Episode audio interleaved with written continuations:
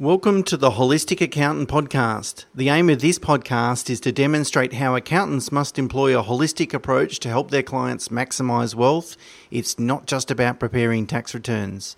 So each week, Mena Abraham and I will discuss topics to help you better understand some of the things your holistic accountant can help you with. Okay, today Mena and I are going to talk about the main residence exemption and some of the rules that surround it. So, uh, most people would be aware that uh, capital gains tax applies to you know any gain that you make, and there's uh, certain exemptions to those capital gains tax rules. And the main residence exemption is probably the most popular or most well known. Uh, and it says that if you're occupying a home for the period in which you occupy that home, uh, any capital gain is disregarded uh, from a taxation liability perspective. Uh, you can only have one main residence at any particular time. Uh, if you're changing over houses, you can have up to six months to claim uh, two main residence main residences, but that's the only exception there. Uh, and so, if you have a holiday home and a, a, normal sort of everyday sort of day to day home, uh, only one of those is going to be uh, capital gains tax free. Uh, and even if uh, you uh, spouses are living apart, they can still only nominate one property as a as a main residence. Um, so, I mean, let's talk about some of the I guess transactions or situations that happen in day to day life. So What's the difference when you go and buy a property versus uh, put, putting a tenant in it straight away versus you occupying it? Yeah. So basically, if you if you um, put a tenant in it as soon as you purchase a property, um, your your main residence exemptions actually uh, affected a great yep. amount. Um, so the way it works is uh, when you come to sell a property that was first leased after you purchased uh, the property, you actually have to pro-rata the gain for the days that it was available for rent to the days that it was actually used as a main residence. Whereas if you've actually uh, lived in it for six to 12 months prior to, to leasing out the property, you can actually still claim the, the property as your main residence for up to six years, uh, should you have not nominated another property as your main residence. So that's the main difference between um, calculating whether you, you can claim the main residence from the, the onset or not say you do occupy the property straight after you um, uh, you purchase it and you decide to convert it into an investment property, you can actually convert it uh, or have a period of up to six years, as I mentioned before, where you can still claim the main residence exemption if you haven't nominated another property. Yep.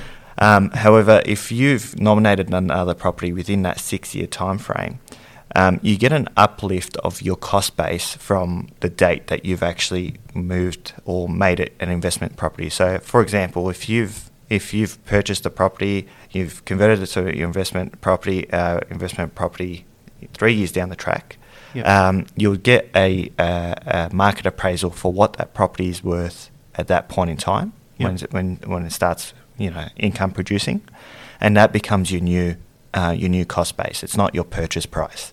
Yep. Yep. So. Um, just to summarise, then it's if if you tenant the property immediately after buying it, uh, then it's apportioned by number of days uh, in which it's been investment property versus it's been a home. Uh, whereas if you occupy the property initially, it's when you first make that property available for let. Uh, so you move out. It's the market value of the property at that time that becomes your cost base. Is that right? And the, the six year rule um, means that you can continue to claim a, a, property as your main residence, even if it's got a tenant in it, uh, for up to six years. But what happens at this at the six year point? At six year point, if you haven't sold the property or if you haven't gone back into the property, you yep. forfeit that, that exemption. And if you go back into the property, you can reset the six year period for if you've lived in it for another six to twelve months. Yep. Yep. So obviously that rule exists really to help expats. You know, if you're going to go and uh, work overseas and, and rent out your home uh, whilst you're out out of Australia, you know that that rule is there. But it can be quite useful, can't it, from a a tax planning uh, perspective. So, what uh, evidence will the ATO look for when you make a nomination. In fact, actually, before I get there, how do you nominate? Was there some sort of form or thing you need to do to nominate a particular property as your main residence? No, there's no forms that you actually need to complete. Um, but in terms of the proof that you mentioned before, you need yep. you know you need to ensure you've got utility bills that have usage that show that you've been living in the property. So you know electricity, gas, internet, phone, so forth. Um, electoral roll ad- uh, address is incredibly important as well. Um, yep. You know where your mail goes to. So these are the main components that you know you, you, need to use or need to prove to the ATO that the property is your main residence. So good record keeping, I think, is key here because sometimes uh, clients find out about these rules after the fact.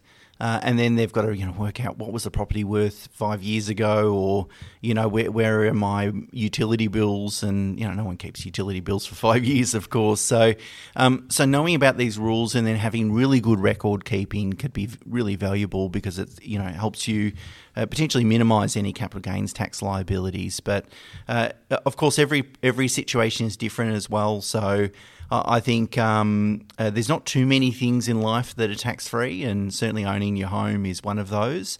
Uh, so you should try and protect it or maximise that as much as possible. Uh, and so we would suggest reaching out to your accountant to talk about uh, those matters because, as I said, every every situation is different. Okay, that's it for this week. Thank you for listening to the Holistic Accountant podcast. To find out more, please visit holisticaccountant.com.au.